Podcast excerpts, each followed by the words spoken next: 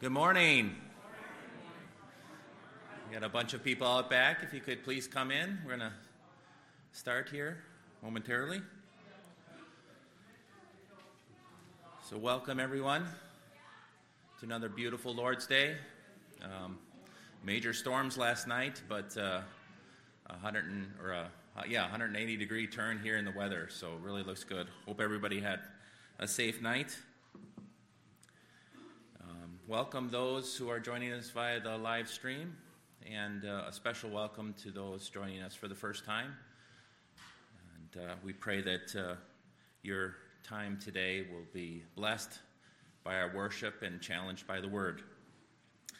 A number of announcements. We have uh, an important day today. We have uh, a members meeting, so we need uh, enough members here to meet the quorum requirements so that we can get our business done. Um, before that, we do have a potluck lunch um, at 12 o'clock, and the meeting starts at 1:15. So please be prompt for those events. On Tuesday, there is a ladies' Bible study at Lori's house.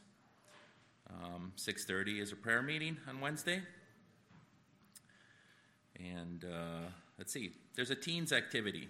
Maybe there's a teens activity um, next week. It depends on how high the river level got um, in the last 24 hours. What? We're going to have it either way, but uh, you might go canoeing, you might not go canoeing. Depends on how high the river is. It's only about ankle deep as of yesterday, um, but with the rain, it might have increased quite a bit. Um, what else do we have here? Um, some special announcements. Um, uh, we, are taking new photos for the church directory. So if you're interested in getting new pictures, and we want everybody to do that, uh, see Melanie DeFriend or Amy Mason for that. And if you want them to take off 20 pounds or make you look better, they have the ability to do that with Photoshop nowadays. So put your requests in immediately. Uh, no, free of charge. Um, so please line up at the doors. We want to get those taken care of as quickly as possible. If you have any questions, see Amy or Melanie. Um, um, there is uh, A through J. So plan to be to have pictures taken um, for the th- for this week and for the 31st. Last names L through P, and August 7th R through W. So make sure you don't jump in line and you don't have the right last letters. Um, baptismal service is August 7th. It has been canceled. I'm sorry. I had to read this correctly. Um, flock group has been changed to be at the same usual time at 5:30. So remember that. It'll be at the Twigs in Hingham.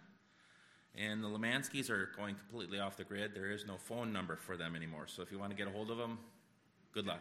No, they have cell phones, so they can uh, you can get a hold of them that way. And uh, just a reminder that there is an evening service next Sunday, July 31st at 6 p.m. So that's it. Thank you.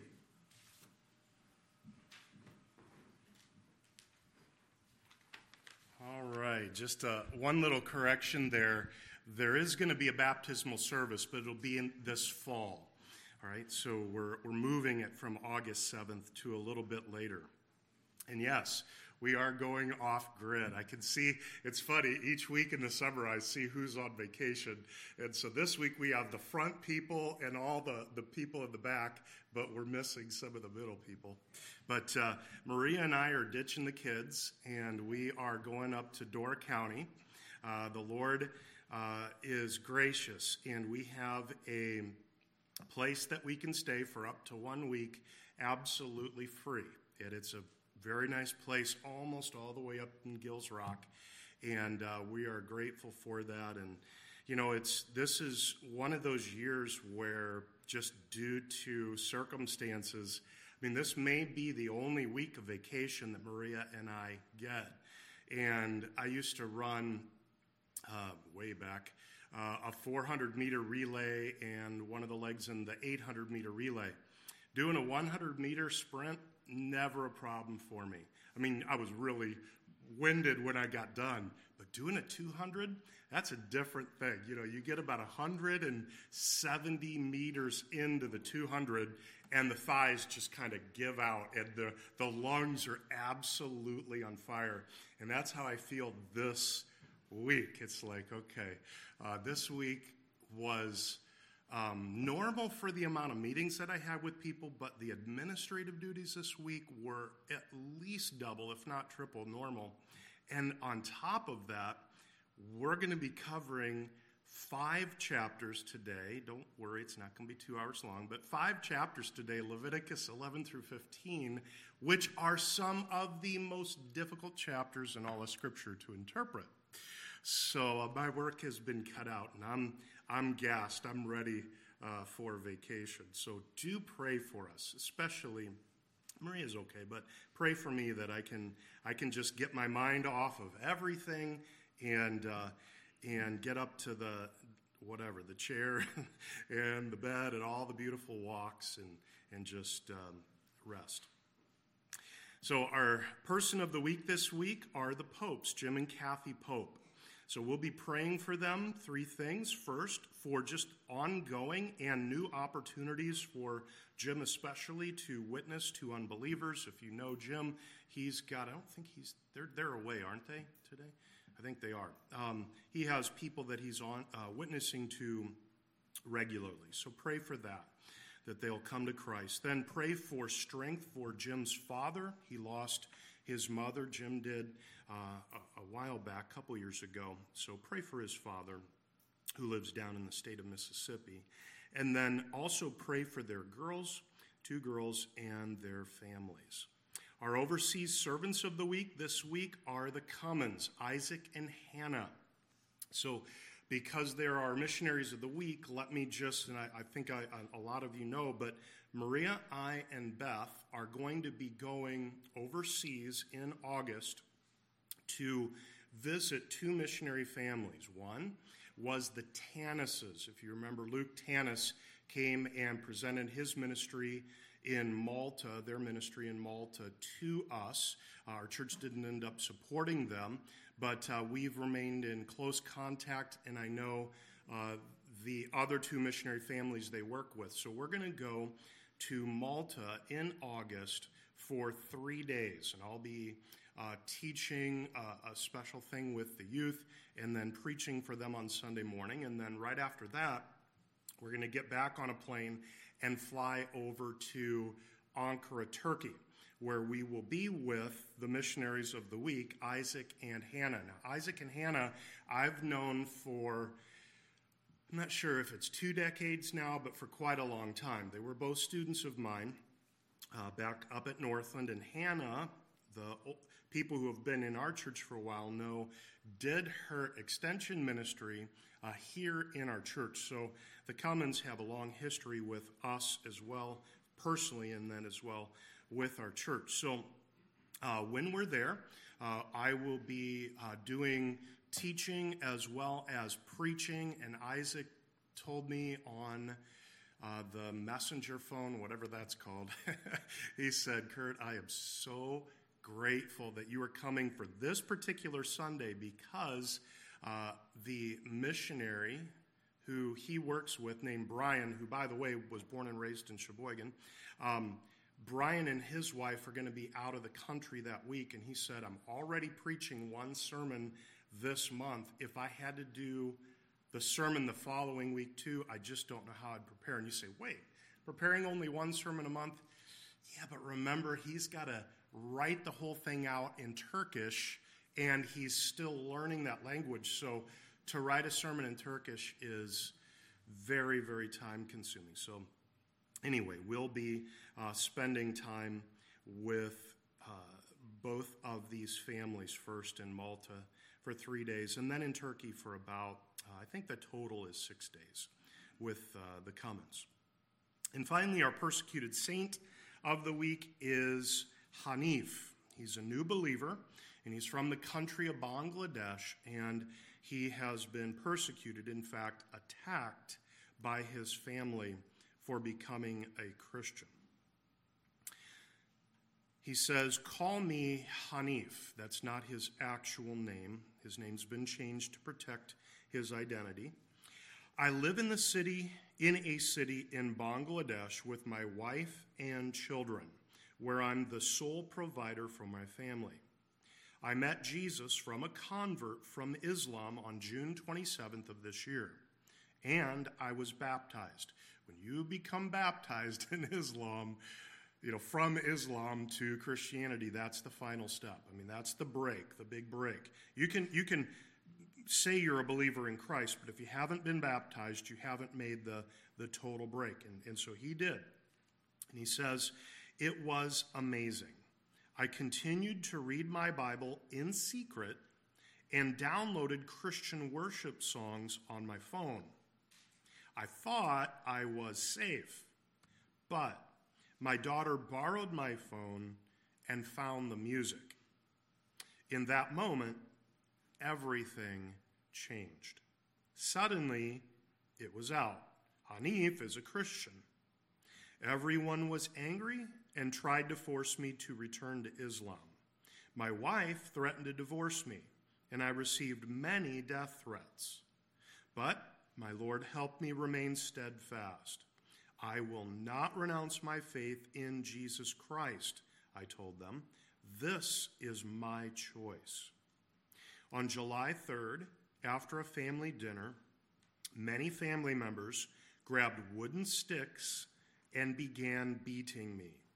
They took turns punching, kicking, and hitting me. It was terrifying. I am finally home from the hospital trying to heal. It's very hard because everyone is against me.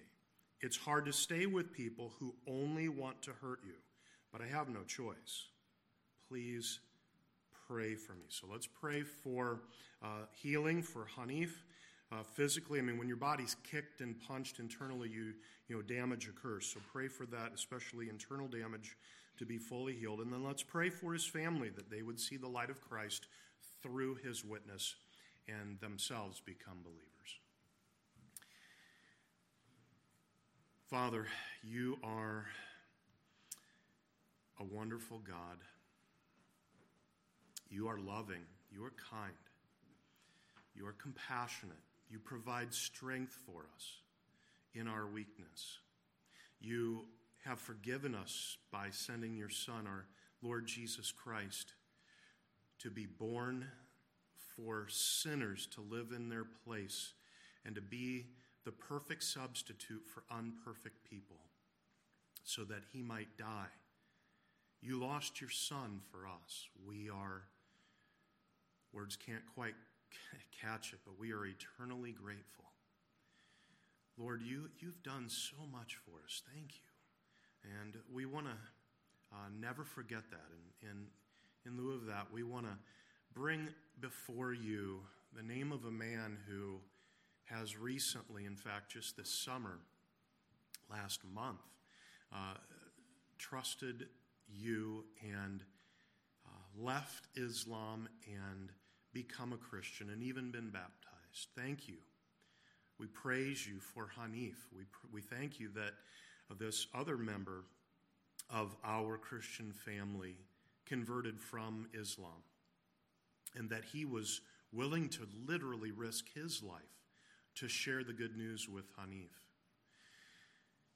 taking a step like this in, in Bangladesh is, a, is potentially a, a life threatening decision, and, and it certainly is in his case, Hanif's case. And so we pray for him for physical healing, for his internal wounds. We pray that you will uh, give him strength. He hasn't even asked for that, but we, but we do pray that he would not renounce his faith and that he will remain steadfast no matter what comes his way even if it's martyrdom.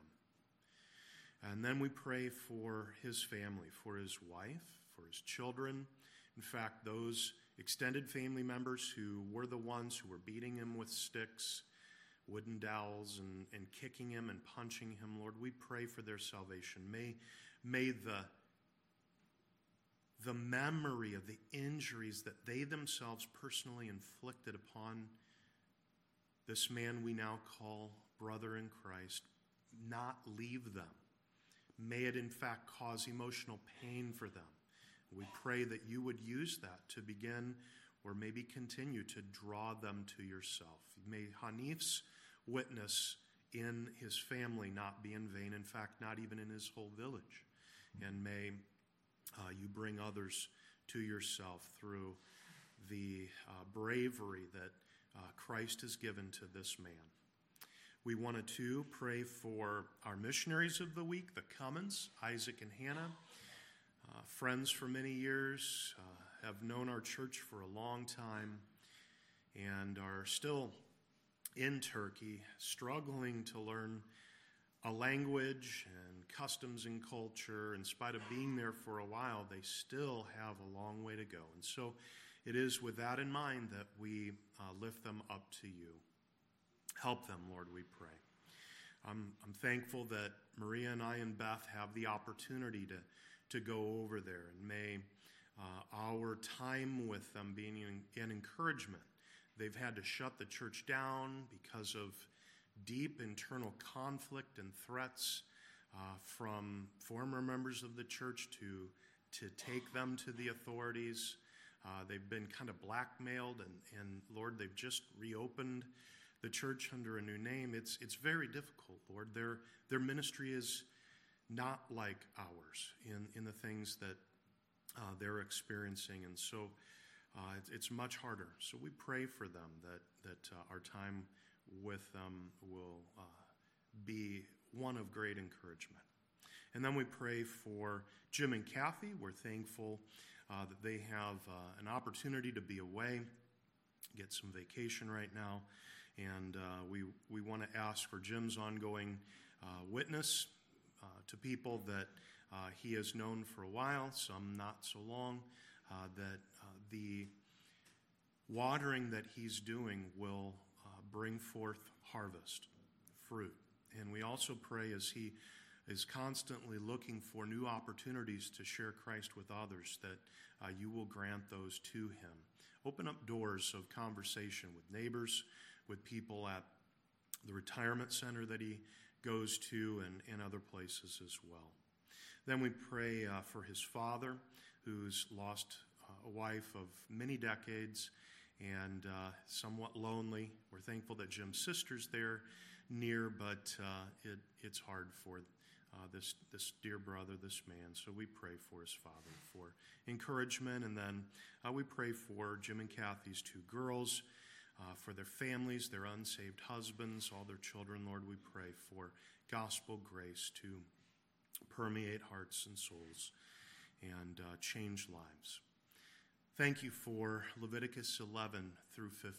May the cleanliness laws, the laws of cleanness, uh, go from being rather obscure and hard to understand and, and potentially even dangerous if interpreted the wrong way to laws that make sense to us and laws that point us to Christ and teach us about the grievousness of sin and the absolute holiness that you are.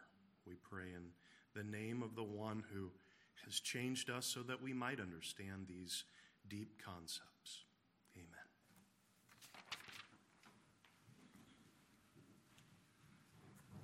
Good morning. Good morning.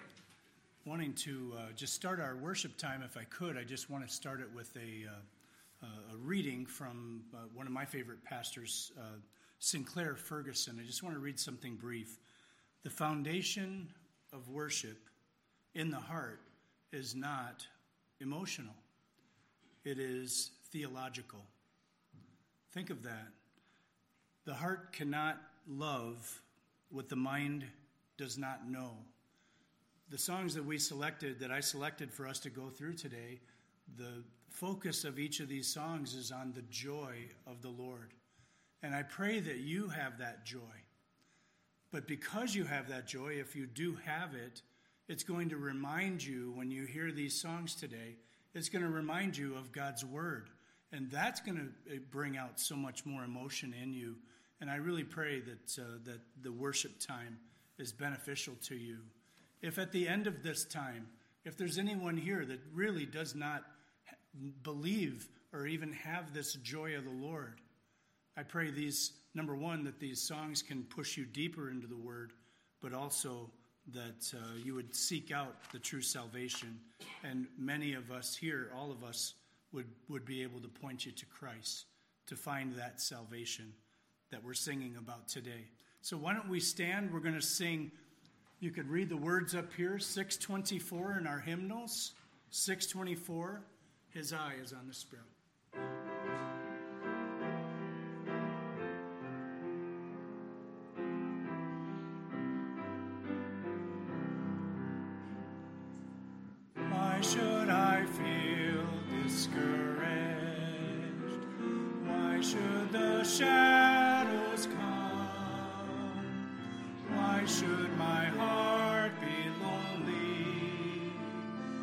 And long for heaven and home? When Jesus is my portion, my constant friend is He. His eye is on the sparrow, and I know He watches me. His on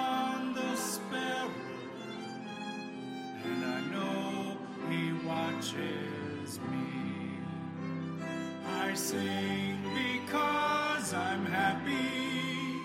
I sing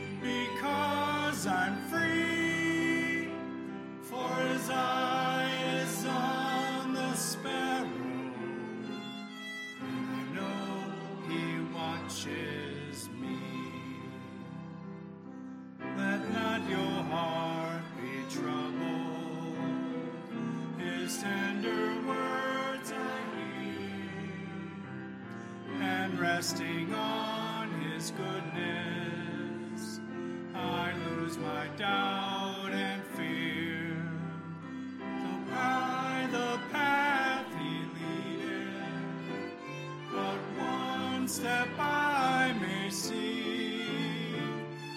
His eye is on the sparrow, and I know he watches me. His eye is on the sparrow, and I know he watches me. Sing it out. I sing because. I sing because I'm free. For his eye is on the sparrow, and I know he watches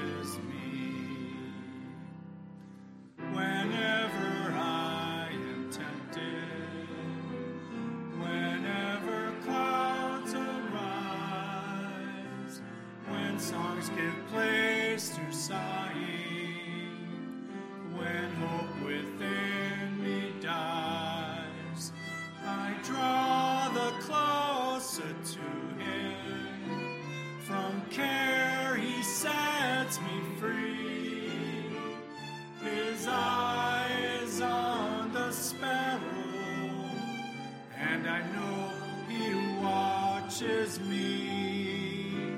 His eye is on the sparrow, and I know He watches me.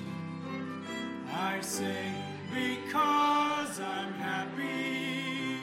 I sing because I'm free.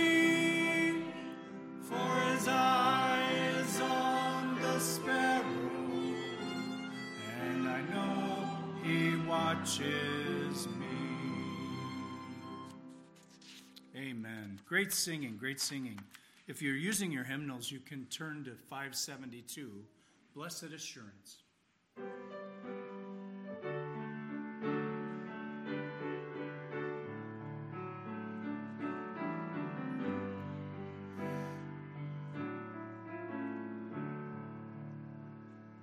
Blessed assurance, Jesus is mine. Oh, what a foretaste of glory divine. salvation, purchase of God, born of His Spirit, washed in His blood. This is my story, this is my song, praising my Savior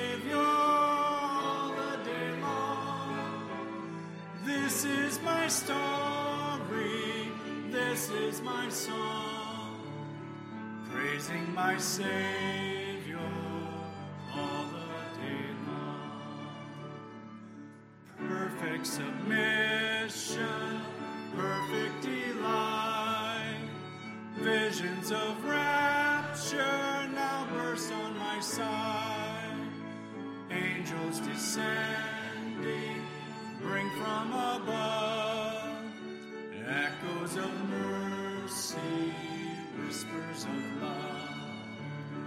This is my story, this is my song, praising my Savior all the day long.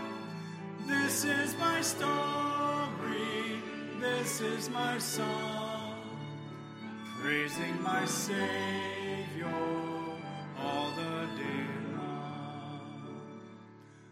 Perfect submission,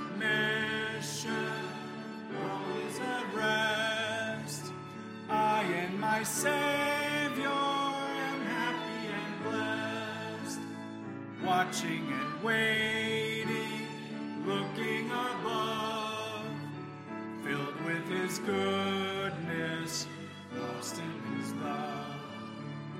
This is my story, this is my song, praising my Savior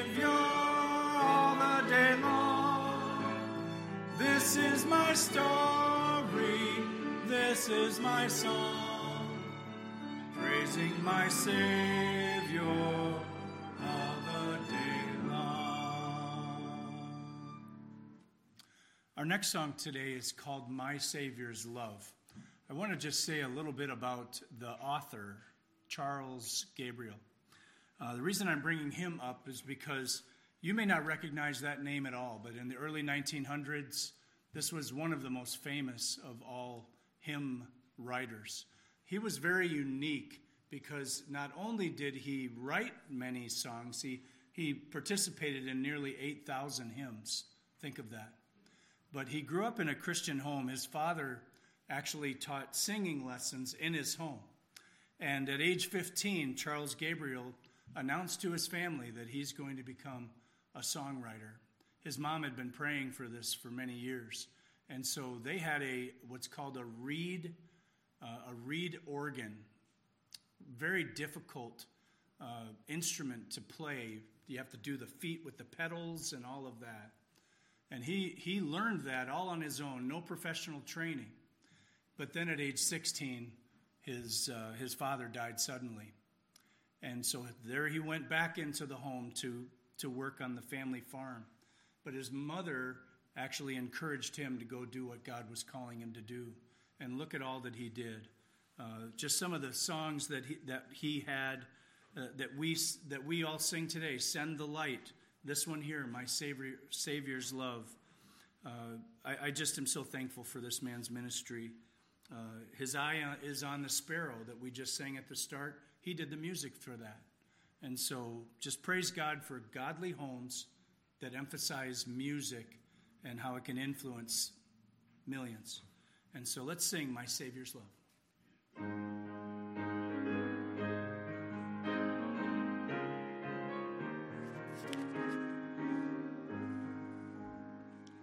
I stand amazed in the presence of Jesus the Nazarene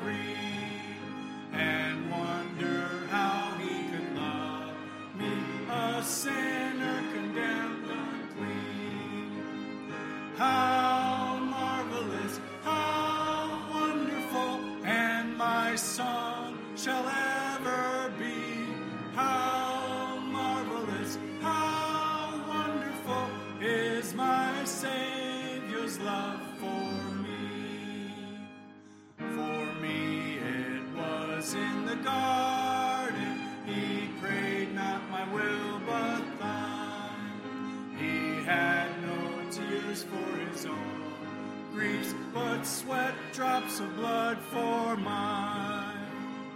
Ah,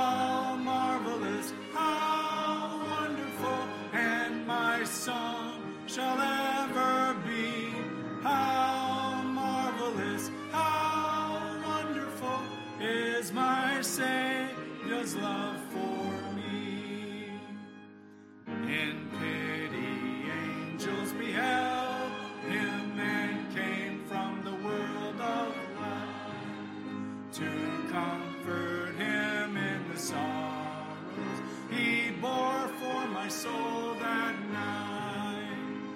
How marvelous, how wonderful, and my song shall ever be. How marvelous, how wonderful is my Savior's love for me. He took my sins and my sorrows, He made them His very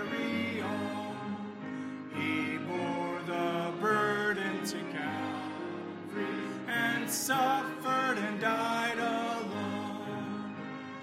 How marvelous, how wonderful, and my song shall ever be. How marvelous, how wonderful is my Savior's love for me. And with the ransomed in glory,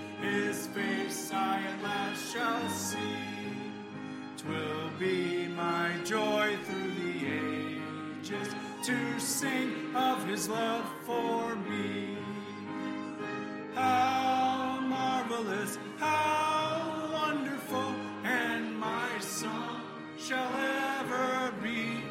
How marvelous, how wonderful is my Savior's love for me. Amen. Let's pray. I just want to thank you, Lord, for how you have showered us with blessing. You've given us what is undeserved. You died on that cross, Lord, for our for our sins. And Lord, we can sing today how wonderful, how marvelous your love for us. You considered us so much greater.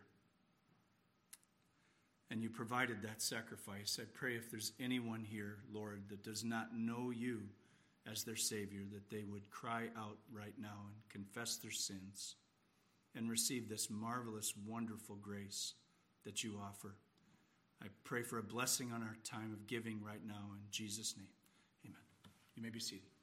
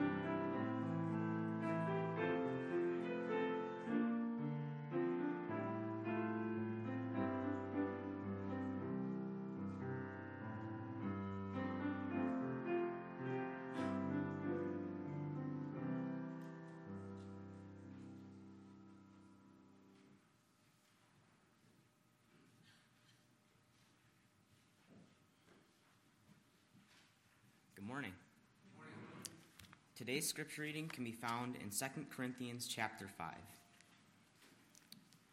2 Corinthians chapter 5 verses 1 through 10. Please stand. For we know that if the earthly tent we live in is destroyed, we have a building from God, an eternal house in heaven, not built by human hands. Meanwhile, we groan, longing to be clothed instead with our heavenly dwelling, because when we are clothed, we will not be found naked. For while we are in this tent, we groan and are burdened, because we do not wish to be unclothed, but to be clothed instead with our heavenly dwelling, so what is mortal may be swallowed up by life. Now, the one who has fashioned us for this very purpose is God, who has given us the Spirit as a deposit, guaranteeing what is to come. Therefore, we always are confident and know that as long as we are at home in the body, we are away from the Lord. For we live by faith, not by sight. We are confident, I say, and would prefer to be away from the body and at home with the Lord. So we make it our goal to please Him, whether we are at home in the body or away from it. For we must all appear before the judgment seat of Christ, so that each of us may receive what is due us for the things done while in the body, whether good or bad.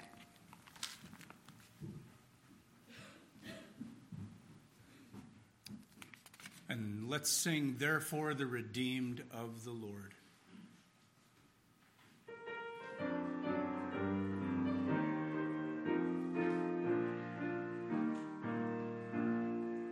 Therefore, the redeemed of the Lord shall return and come with singing unto Zion, and everlasting joy shall be upon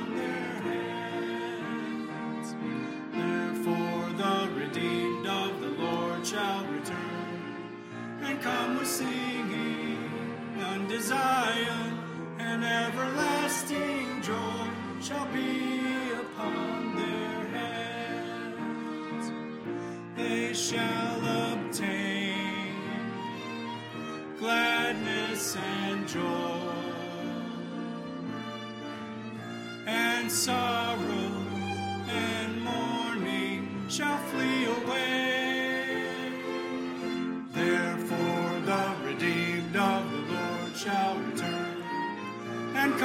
Singing unto Zion, and everlasting joy shall be upon their heads.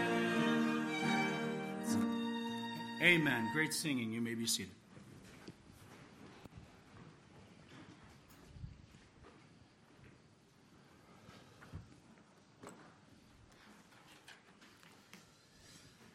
Please turn to Leviticus chapter 11.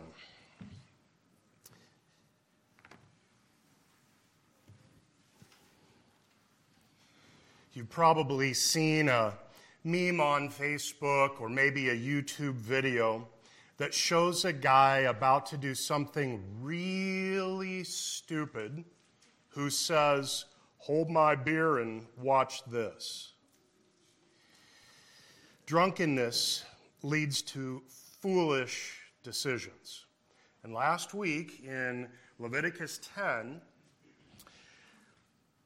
we saw that drunkenness is probably why Nadab and Abihu made such an, could we even almost call it an insane decision to offer an unauthorized gift or offering to God in and even attempt to bring it into the personal private space of the Lord in the holy of holies.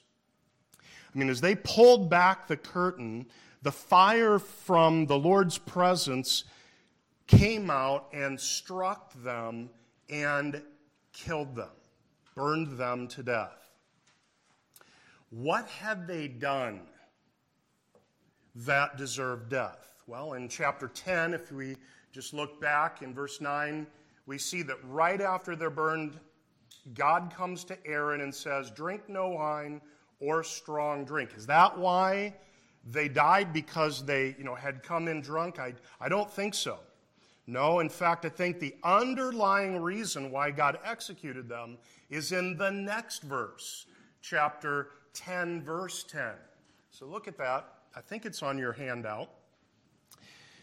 You are to distinguish between the holy and the common, and between the unclean and the clean. Those words in that verse are chapters 11 through 15 in a nutshell. Chapters 11 through 15 are describing to all the Israelites the differences or the four categories of holy, common, and then related categories clean and unclean. You see that in verse 10 of chapter 10. Why did Nadab and Abihu die? They died because they violated God's holiness. Protecting God's holiness is the reason why we're going to be studying what seem to us like, in some cases, maybe not so strange, in other cases, some really uh, seemingly odd or strange rules.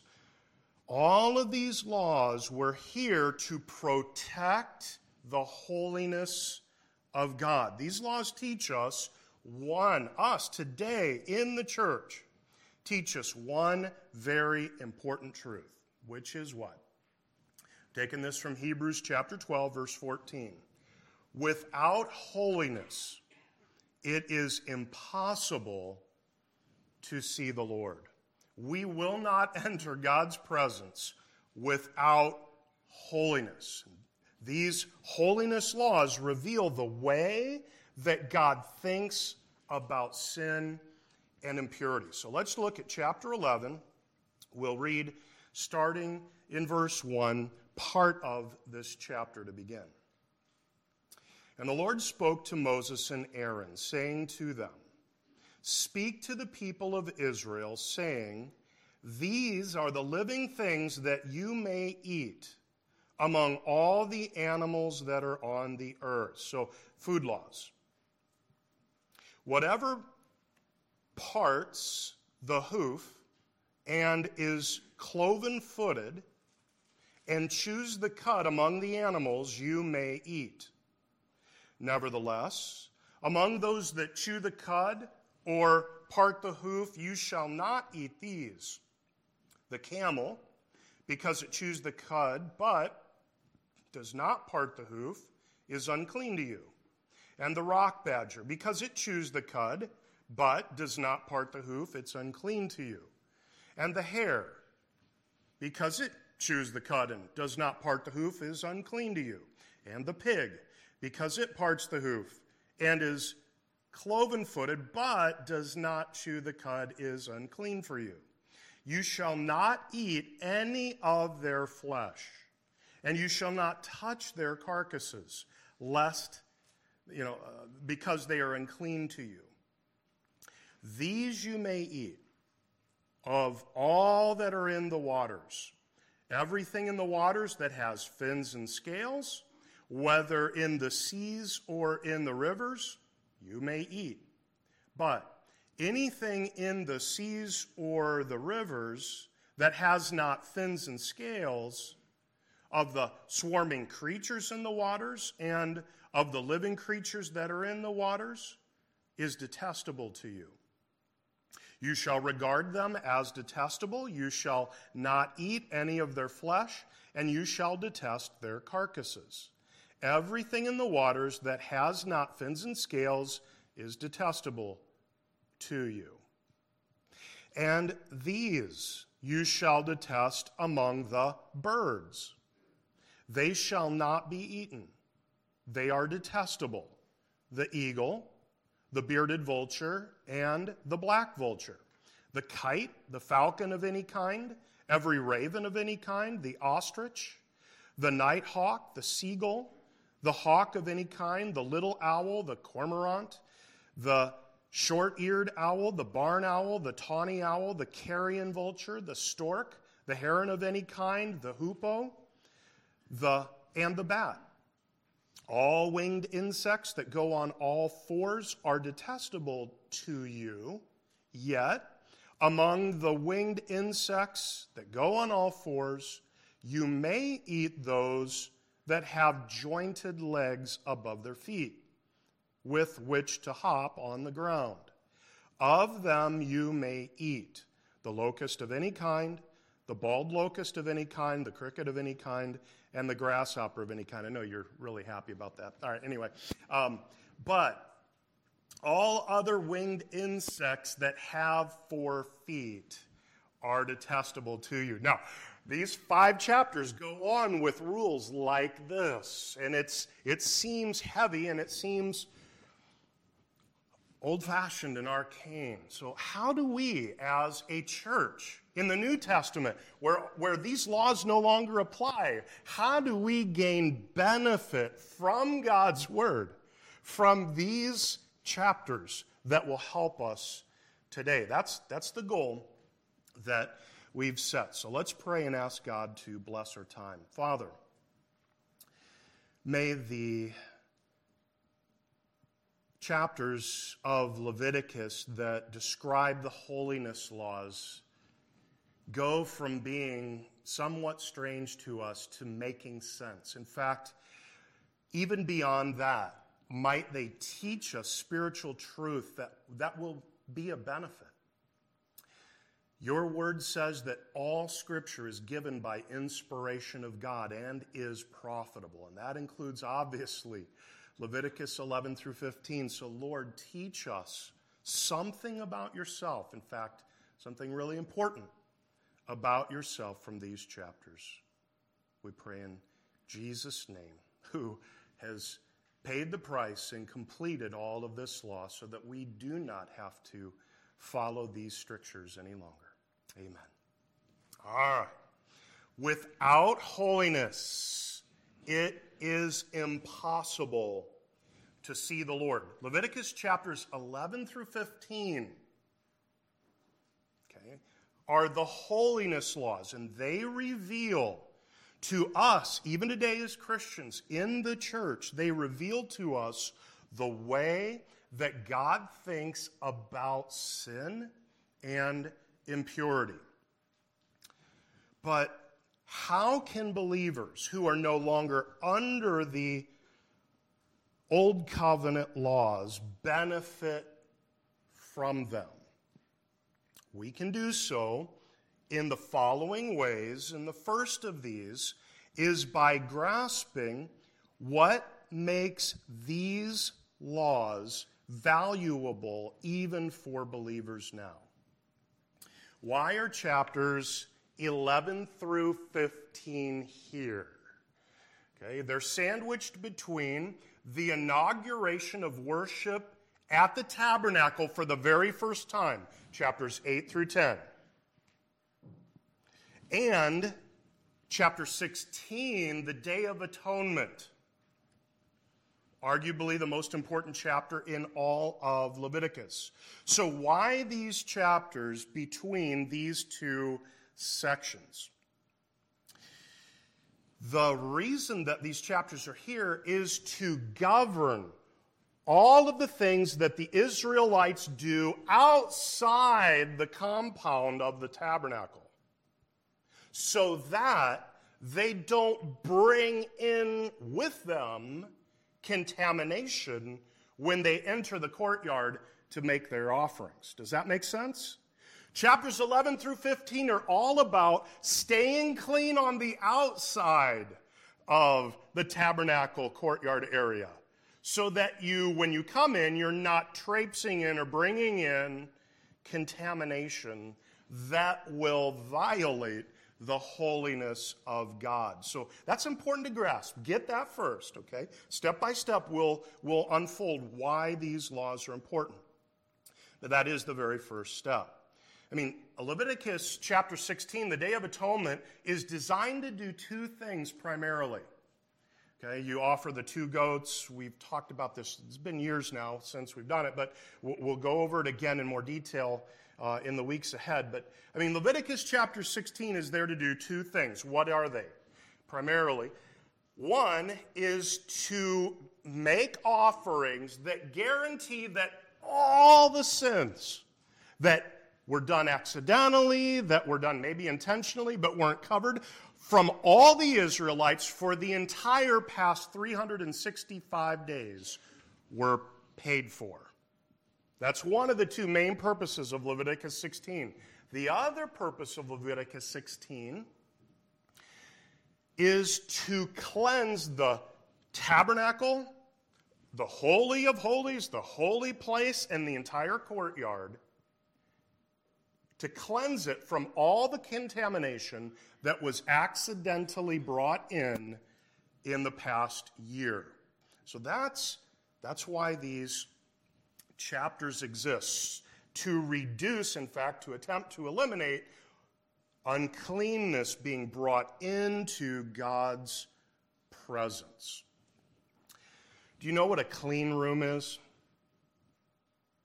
Okay, a clean room uh, is a place in a scientific research facility that uh, is uh, that works on items on a nano scale. In other words, really tiny, tiny little objects. And there are actually nine levels of clean room. So each of you takes about one cubic meter of space. I want you to guess, not out loud, this is rhetorical, but guess how many particles are floating around you right now in the one meter of space, cubically speaking, that you inhabit. So we're talking about dust, things you can see, all the way down to things you can't see. What do you think? 10 pieces of dust and particles floating around beside you? Well, if the person sitting next to you has bad breath, maybe double that 20? No. All right. You know, is, is it 10? No, it's more than that. How about a 100? You want to go for a 100? You want to try for less than a 1,000? Okay, just around you. 1,000? No, it's more. How about 100,000? No, there cannot be 100,000 particles in the one meter of space that I'm inhabiting. There are more than 100,000. How about a million? All right, you ready? There are 35 million particles from things you can see like dust to nanoparticles that are around you right now. Right now. So, a clean room exists so that scientists can work on things or engineers uh, develop things that are down to the nanoscale. Now, level 9 clean room is not very clean. It's not much different from just being inside here. There, are, there can still be up to those 35 million particles, even in a level 9 clean room.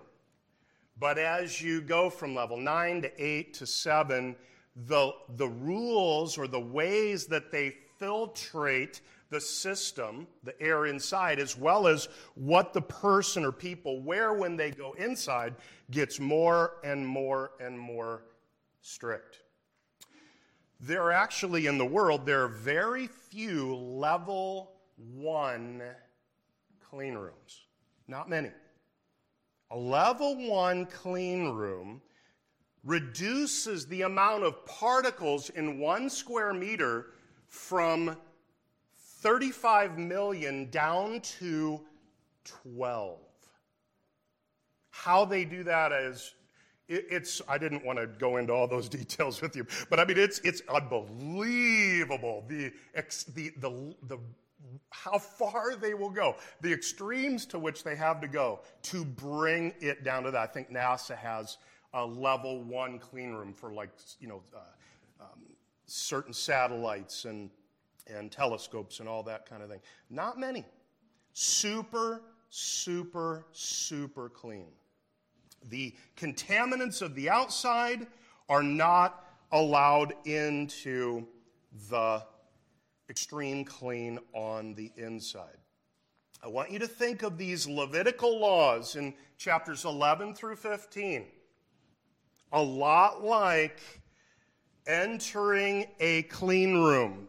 People on the outside coming in, protecting themselves from contaminants so that they might enter the presence of God in a state that is down to 12 particles, if you want to continue the illustration, or fewer. In other words, he, he cannot uh, tolerate any kind of sin in his presence, not even one particle. We're talking not 12 particles, zero. So think of these Levitical laws as physical ways to teach this one primary spiritual principle namely, without holiness, it is impossible to see the Lord. Now, we're in the New Testament. This is not, we don't have to follow these laws. In fact, I would actually uh, say that, you know, we break these laws all the time. Okay? Why do we not have to follow them? Because Christ has fulfilled them. But there might be someone here who's saying, well, why even study them? Can they even benefit us? Well, yes, they can benefit. All scripture is beneficial. But even beyond that, I was shocked at how many times the New Testament writers and Jesus himself use Leviticus, and especially in this case, some quote from these five chapters to encourage New Testament church age believers in this dispensation to live holy lives. Let me give you one of those quotes. In 1 Peter chapter 1 verses 15 and 16, Peter quotes from the very chapter we just read from, verse 44 of chapter 11. And he says this As he who called you is holy, you also be holy in all your conduct, since it is written, You shall be holy, for I am holy. And I quoted as our primary proposition, the theme of the whole message, Hebrews chapter 12, verse 14, without holiness it is impossible to see the Lord. And when you look at the context that surrounds that verse, it's the writer of Hebrews making very specific statements about sin and living apart from that and living for God. So clearly, Leviticus 11 through 15 has value for us. The extreme level of holiness that God demands in these chapters has not changed. Now, the way that we approach God has changed because of Christ, but the respect God has for purity has not changed. When we approach Him in prayer, we come reverently, confessing any known sin to Him. Before I move on, I want to urge a word of caution. What I don't want to have happen is this I don't want to preach a message on holiness, and especially from these chapters, God's requirement of extreme holiness and make you think that somehow I can live up to all of God's expectations or that you have to live up to all God's expectations in order to enter his presence. If that were the case, we're all gone, right? We'd all be burned by fire. We are wretched without Christ. So I don't want I don't want this message to cause you to despair and say, "Woe is me." No, Instead, I want you to see the holiness of God and what He expects of us and be encouraged to, to study the Word and walk closer with Christ. Not to lay a guilt trip on yourself, beat yourself up a little longer so that you feel good enough to enter His presence. No, no, no, no, no. No, as soon as we sin, what should we do? Immediately run to Christ and ask for forgiveness, not beat ourselves up. Why? Because that's that's like trying to earn your salvation. No, we come into God's presence as believers through the sacrifice of Christ. We have immediate access at any time. Do not beat yourself up for sin. At the same time, don't give in to it or luxuriate in sin and say, wow, it, it doesn't matter. Look at the holiness of God. For without holiness, it is impossible to see the Lord. Again, these chapters reveal the way God thinks about sin and impurity. But how can we who don't live under the old covenant any longer benefit by studying them? The second way is by comprehending how God relates to the categories of cleanness. It's the how. How does he relate to these categories? We read chapter 10, verse 10. There are four categories one is holy, and one is common. And then one is clean, and then one is unclean. Every single commentary, I think, that I looked at had a chart or a way to describe these four categories. Truthfully, most of those charts left one a little bit confused. But there was one, it might be the original chart, I'm not sure, in a, a commentary written by a man named Milgrom that I've put, I think it'll be up here on the screen, and then you have on your handout that was the easiest to follow. I'm not saying it's totally easy to understand, but it's fairly easy to understand, and easier than any of the other charts that attempted to communicate these ideas. So, this is Leviticus 11 through 15 in a nutshell holy, common, clean, unclean. Understand that God is holy and that sin is unclean, okay? That, that makes sense. But you know what? It's not just sin that causes uncleanness.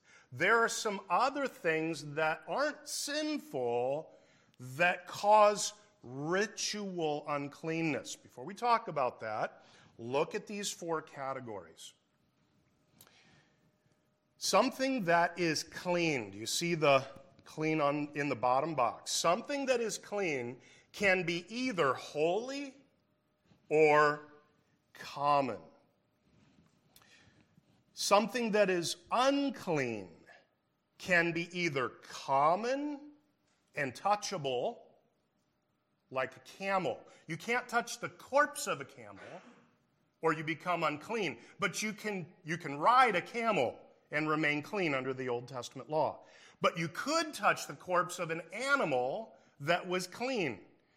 Every time you sacrificed an animal in the courtyard, you were touching the corpse of an animal. It's not, it's, it does not bring defilement to touch the corpse of, an, of a clean animal, but it does to touch one of an unclean. So, uncleanness um, can be either common and touchable, like a live camel, or impure and untouchable, like a dead camel, and also shouldn't eat camel meat as well. So here are those four categories. Leviticus 10:10. Number 1, holy and clean. Look at the, the two boxes. Holy and clean, category 1. You're like, "Oh my goodness, this is deep." It is deep. Okay? Stay with me here. All right? Holy and clean. What what are some examples of some of some things that would be holy and clean? Well, the garments of the priests who go into the tabernacle or into the courtyard, they are to remain forever clean. They are dedicated to the Lord. They're not to take those garments with, unless there's like specific commandment uh, to go outside with the scapegoat or whatever. Those garments aren't meant to be worn when they're hiking out and about. Those garments are for a specific purpose. They are holy, special, set apart. They are also clean. Same thing would be true for the utensils that are used in the tabernacle, the gold and silver utensils. They are all clean. They are also holy. That's category one. Category two. Not everything that is clean is holy. In fact, the majority of things in Israel's lifestyle and you know everyday world they are clean, but they're not holy. They're clean, but they're, they're common. So that's category two common and clean. the clothing not of the priests, but the clothing that the regular people wear. Not the utensils in the tabernacle, but the utensils they use it at home in their own kitchens. These are clean, but they're not holy, they're common. Then there's category number three there's common and unclean. So, examples might be a house that has mold in it. There's mold in your house in Israel, a priest has to come and look at it. And if the, the mold appears to be more than surface deep and can't just be wiped off, then um, they have to uh, dig that part of the wall out and once they do, like after seven days, I think it is, the priest comes back and he looks again. And if the mold has come back on the parts that weren't dug out, the house has to be demolished. You'd say, wow, that'd be a lot of financial loss. Well, you can go out into the, the, you know, the wayside and pick up the rocks and build it. It would take some time, but it's not nearly the same kind of loss it would be financially for them. More, of, more a loss of time than it is money. Um, but for us, it would be very serious. That, this is how seriously God takes things that are unclean. So, a house with mold, or a dead human body, or the dead body of an unclean animal, these things would cause something which is common to become unclean. And then the fourth category, which shouldn't exist, is holy and unclean. Nothing unclean should get into the presence of God, but it did accidentally, and that's why Leviticus 16 is there to wash away once a year any of the contaminants brought into the level one clean facility, spiritually speaking. All right. Let's compare these categories not to a clean room now, but to a biological research facility. Maybe you've seen a movie or read something about the CDC, and you know about the four levels of biosafety containment. So there's level, um, level one, two, three, and four. Level one in a biological research facility is not that serious. You're supposed to wear, you know, certain protective gear, but you know, when you come out, you basically just wash your hands. I think like wash off your feet or disinfect your shoe soles, and you're you're free. What's inside of a level one uh, room is not deadly to human beings. Then there's level two. In a bio biological research facility, if you enter level two, you will have done so after advanced training. You are going to wear protective gear, but none of the things in a level two containment room are actually deadly. They can cause sickness, so it's possible you know, that it could kill somebody, but they're not at least immediately lethal. And then there's level three. Level three contains organisms that are lethal to human beings. To enter a level three containment facility, and by the way, very few scientists would ever uh, be able to do that. But, it, but if they did, they're wearing some pretty serious gear because the things inside of level three are downright dangerous. When they come out, their gear must be destroyed or like heavy duty disinfected dis, uh, uh, decontaminated. And then there's the highest level. Highest level, level four. Very few scientists are cleared to enter that level. When they do so, they are in entire isolation suits.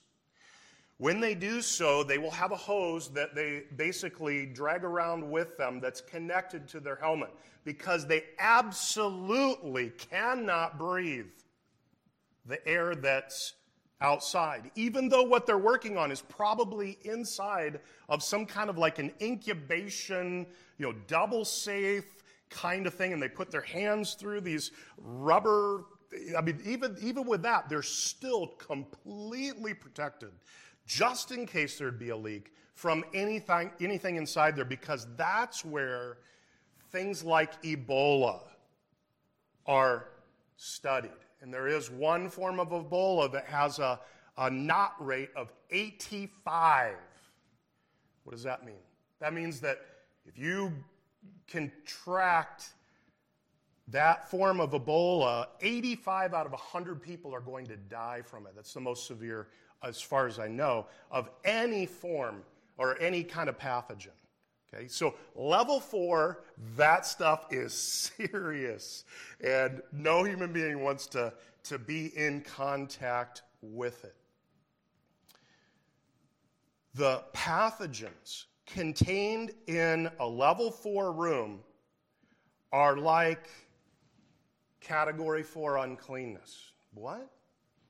Well, anything that is unclean is unfit to enter the presence of God. Sin is like the deadly pathogen.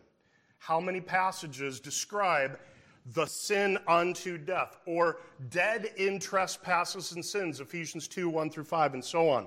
Sin causes death. Romans 3, Romans 6, on and on and on, passage after passage. Sin is not supposed to enter the presence of God. No Israelite, 11 through 15, Leviticus, is to allow contaminants to remain around them and then knowingly bring those into the courtyard when they're offering a sacrifice that then the priests, again, it's metaphorical, it's symbolic, but it is a powerful picture. God is in, could we call it, liken it to a level one clean room. And, and sin committed by a human being is, is like bringing the deadly pathogens of a level four containment facility into the level one clean room of God. It ought not to be done. And Leviticus 11 through 15 keeps that, or at least is supposed to keep that from happening. So, what's the takeaway for us? Just as God expected his people to be physically clean in the Old Testament, he expects us to be spiritually clean now. In fact, Jesus himself uses these laws of physical cleanness to illustrate spiritual cleanness in Matthew 23, ripping on, and I do mean ripping on the Pharisees in the list of the seven woes that Jesus preaches against them. he says, chapter 23 of Matthew, verses 24 and 5, You blind guides straining out a gnat and swallowing a camel. That's right out of Leviticus, these chapters. Woe to you, scribes and Pharisees, hypocrites! You clean the outside of the cup and the plate, but inside they are full of greed and self indulgence. The food laws and the insect restrictions are what G- Jesus is referring to here from Leviticus, and he, he's using those to paint a spiritual picture. The Pharisees are trying to take care of the outside by following down to the you know tithing of the mint and and and uh, uh, cumin, the little t- the spices, the tiny spices. They're they're going to go that far to tithe even the tiniest of things, and yet the inside of them, spiritually speaking, is disgusting, corrupt. It's like in the same chapter, it's like a whitewashed sepulcher. Why, why did they paint um, burial caves with white paint in the Jewish world? To, as a warning to the passerby, the Jewish passerby. Because if, if the Jewish person were to put his hand on that cave that should be whitewashed, he becomes unclean ceremonially. And believe me, it's a long process and costs, you know, costs resources in order to become pure again under the Old Testament law. And Jesus calls these Pharisees whitewashed sepulchres. You're, you're, you're clean, you look pretty on the outside, but inside you're full of dead men's bones. You're, you're, you're totally disgusting and unclean in your soul. So I want us to think, think through Leviticus 11 through 15 in light of the ways that the authors and Jesus himself use these verses in the New Testament. Now, a warning here is needed. And that's a warning regarding the word unclean. Some of your translations might have impure. English, the entire English language, I don't know how many words there are in the English language, but it's in the hundreds of thousands. There is no word, absolutely not one word in the English language that can translate this Hebrew word. And all commentators try to, like, okay, how should we translate it? What should we do? Why? All right, because every single one of the English words that we use to translate this Hebrew word, like unclean or impure, all carry a moral connotation. Every time that we use the word unclean, we are thinking that sin is automatically involved. Even if it's minor, slight, it's still, still there's some kind of a taint of impurity. That is not this Hebrew word. That, the Hebrew word can mean that, but it can also refer to something that is ritually, there's no way to describe it totally in English, ritually impure but not sinful. In other words, it's against the rules, but it, it's not filth. It's not, see, I can't, there's no word to do it. It's, it's not filthy because of sin, it's just simply not allowed by God. Hebrew does both. English doesn't have a word. You say, okay, well, why does that matter? Well, let me give you one example, real quick, uh, from these chapters. Um, we need to interpret this word uncleanness carefully because, for example, in Leviticus chapter 12, when a woman gave birth to a child, she became immediately unclean. And that uncleanness lasted 33 days, 40 total for a boy, and uh, 66 for a girl. Whoa. So, theologically, then, is Leviticus 12 saying that bearing a child is sinful? Well, if you interpret unclean that way, this Hebrew word that way, you could come up with some really bad theology in a hurry. And it's not just that one example, it's all through these five chapters. She didn't sin, there's no sin involved with childbirth. Uh, there are plenty of scriptures. When we get there, if we get, get there, I'll, I'll share some of those. God is very positive toward childbirth. There is no way that He is saying that bearing a child is somehow a sinful activity. Why it's then ritually, again, for lack of a better word, unclean, will uh, I'll explain in a little bit. So, it's important to understand the word unclean, and it's important to comprehend how God relates to the categories of cleanness and how that He cannot, or at least is not supposed to come into contact with anything that's sinful. That's why when, when Nadab and Abihu entered the Holy of Holies, I don't think God was killing them because they came in drunk. He hadn't even told them not to do that, if indeed that's the right way to understand the passage. I don't think that's why at all. No, why did he do it? Because they brought something unauthorized, something that was at best common into God's presence. And that cannot happen. And so they were burned alive. Without holiness, it's impossible to see the Lord. But again, how can we who are no, lo- no longer live under the old covenant benefit from these laws. The last way is by understanding that the holiness laws reveal the extreme level that God goes to maintain purity. So we read chapter 11, and we saw that there are laws that govern food in that chapter. I think we'll, we'll stop with chapter 11. So I'll talk about it a little bit, but uh, we won't today cover 12, 13, 14, or 15. But let's just look at chapter 11. In this chapter, we have a whole bunch of laws governing food.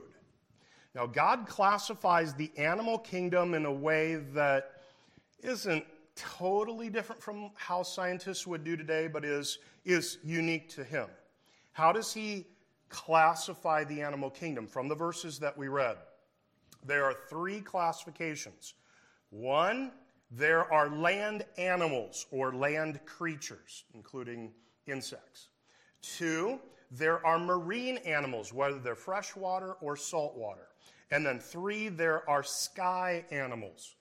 And some animals that we would think of as being land animals, God categorizes as animals of the sky, like insects that have uh, the ability to hop, like the grasshopper. That's actually, in God's classification system, a, an animal or a creature of the sky, not of the ground, because it lifts off and goes through the air.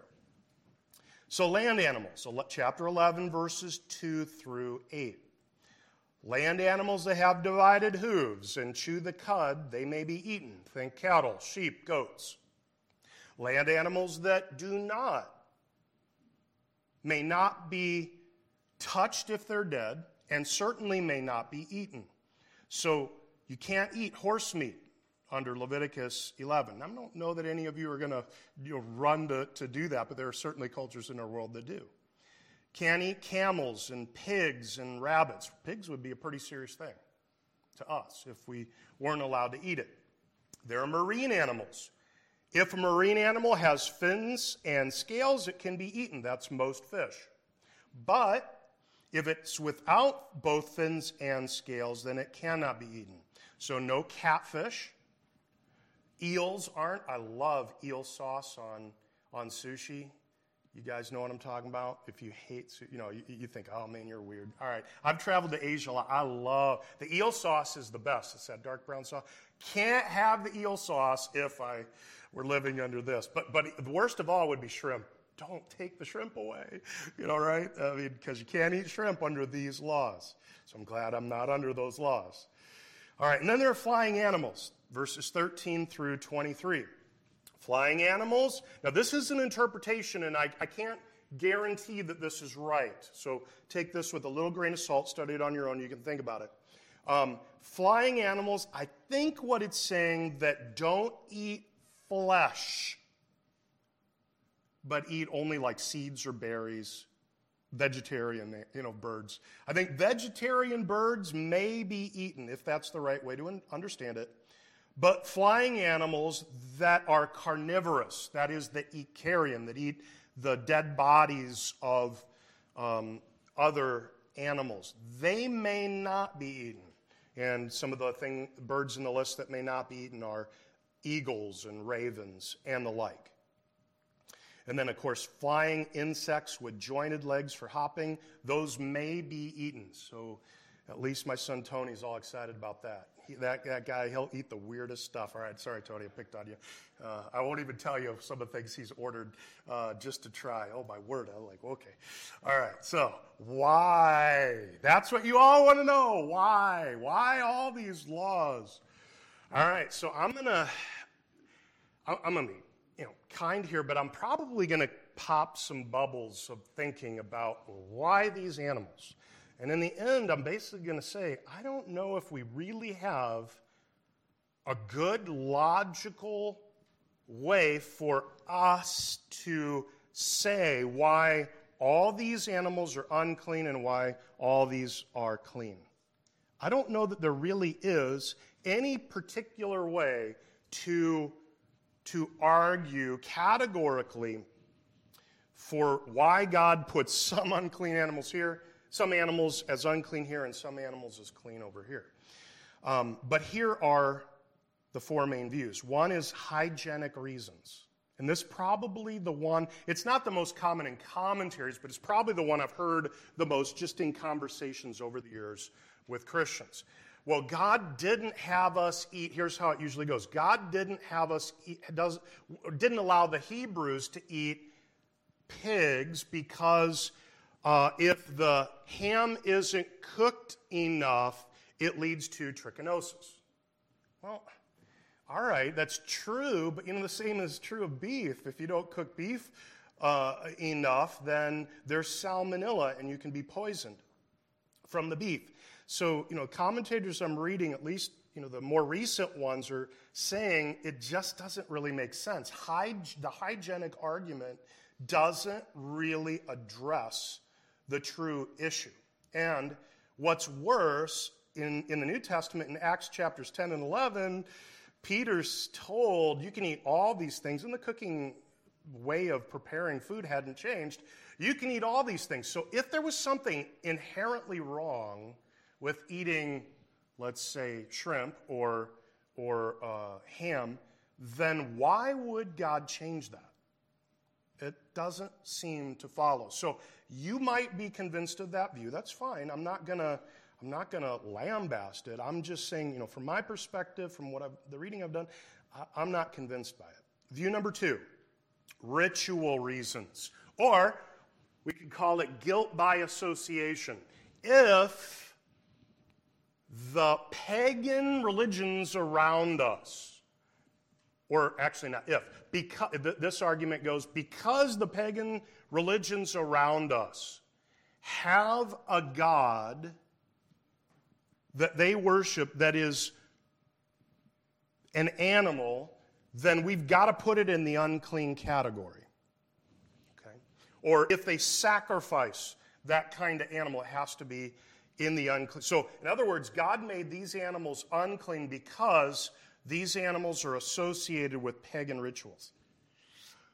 Again, that just doesn't really work. It doesn't make sense. If an animal represented a pagan god and therefore it can't be used, then, then even the clean animals in Leviticus 11 wouldn't work. For example, the Apis bull, which is a clean animal, is one of the, I mean, it's actually one of the main deities in Egyptian religion, out of which the Hebrews had just recently come.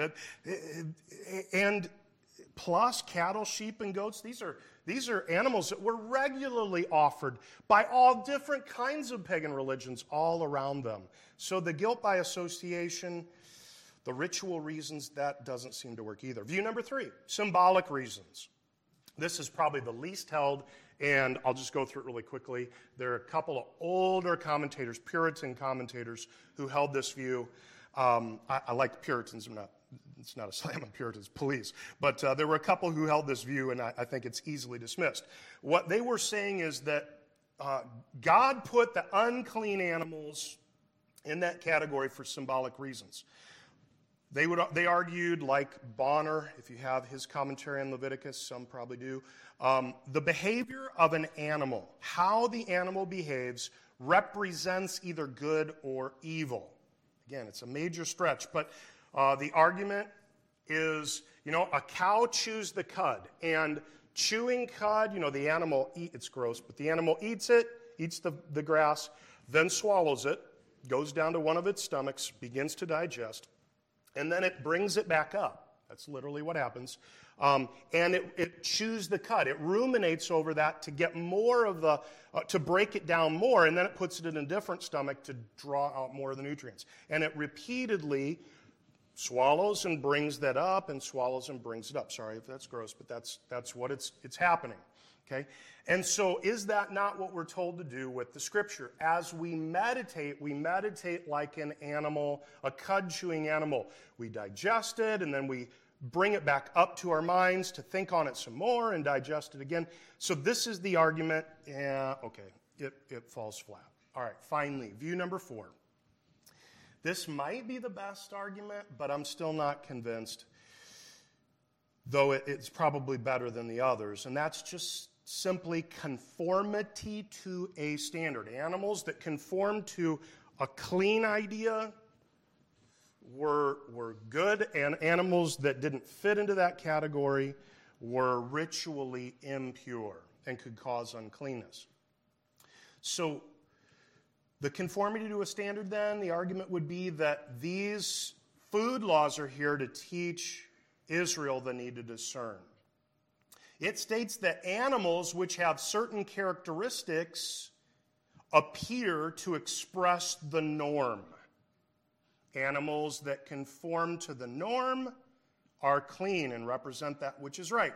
Animals that do not conform to the norm are unclean and represent that which is wrong. Since animals with, as the argument goes, split hooves and chew the cud are normal sources of meat, sheep, goats, cattle in Israel, since those are the normal sources of meat, God, according to this view, created the things that the animals that they interacted with the most, God, God makes that the clean category, and then the others don't fit that category and should not be eaten.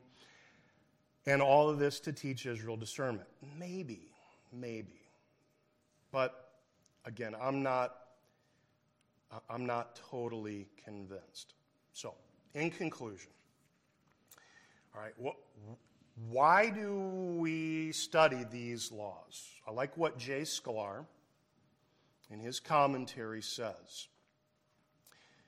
We study these because these, these laws help people to make distinctions in many areas of their everyday life meals, sickness, bodily processes, all of life became an opportunity for them, the, the Israelites, to remember that they had been set apart as distinct to the Lord, as holy people, and were to reflect his holy character to a watching world. They had reminders every single time they made a meal that they were to live differently from the people around them, that they represented the Lord to those people and were to be a light to them. Constant reminders every day to avoid impurities and sin and to live for God. Some would even argue that we're at a disadvantage today because we do not have as many reminders. Let me ask you a few questions. How do you live?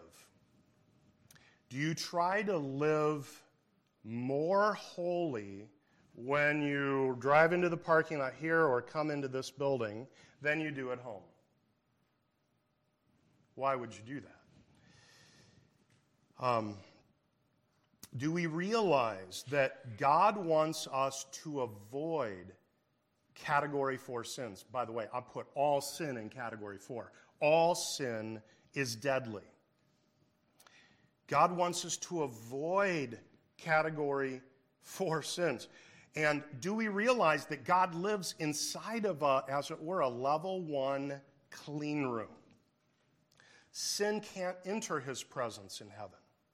And since we are sinful beings, we know that we need Christ. But don't fall into the trap of excusing sin because Jesus paid it all. The New Testament writers don't do that, don't allow that. They use these Old Testament holiness laws as instructions for holy living. Three verses. As he who, who called you is holy, you also be holy in all your conduct, since it is written, You shall be holy, for I am holy. Without holiness, it is impossible to see the Lord. And finally, walk worthy of the calling with which you are called. Ephesians, Philippians, and Colossians have essentially those same uh, words walk worthy. All right, so this was a tough message to prepare. and it was not an easy one to preach. I mean, doing Leviticus 11 through 15 is, is definitely not as easy as what Leviticus 16 will be. Leviticus 16, the application is just dripping off. Leviticus 11 through 15, not so. My prayer is that you stuck with me through the, the depth of these chapters and that you'll benefit from them and even be more careful to learn from them and also to avoid uh, misconceptions about things like uncleanness. God is holy. We aren't. Thank Him for His Son, our Lord. Today, we are grateful for all of Scripture. And I've done my absolute best to communicate these chapters to our dear people. I don't know that I've failed. I, I did what I could, but Lord, would you take this difficult material and use it? Teach your flock, your people, your sheep from it. We pray in Christ's name.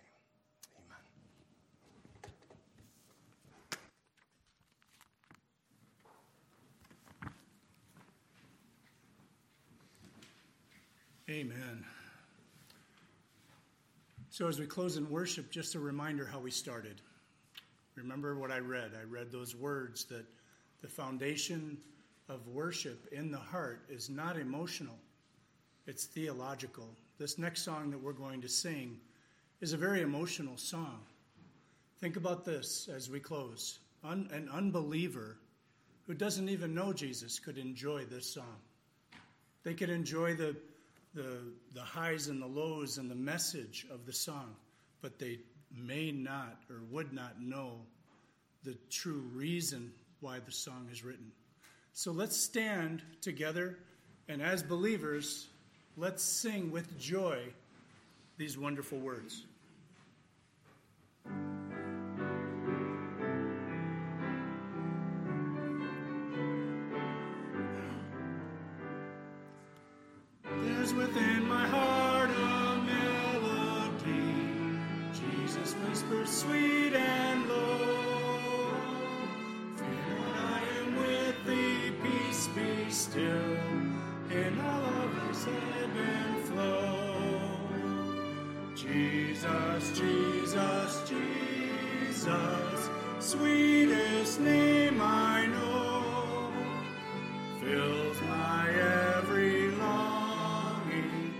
Keeps me singing as I go.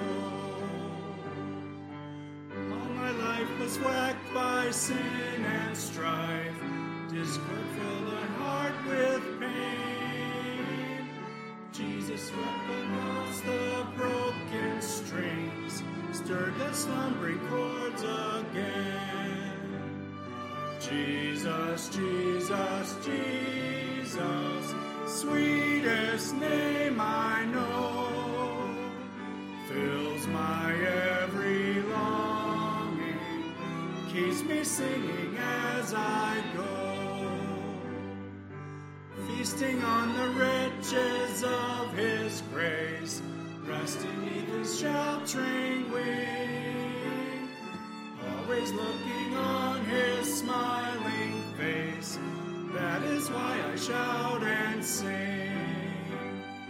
Jesus, Jesus, Jesus, sweetest name I know, fills my every longing, fills as I go. Though sometimes He leads through waters deep, trials fall across the way. Though sometimes the path seems rough and steep, see his footprints all the way. Jesus, Jesus, Jesus, sweetest name I know, fills my every longing, keeps me singing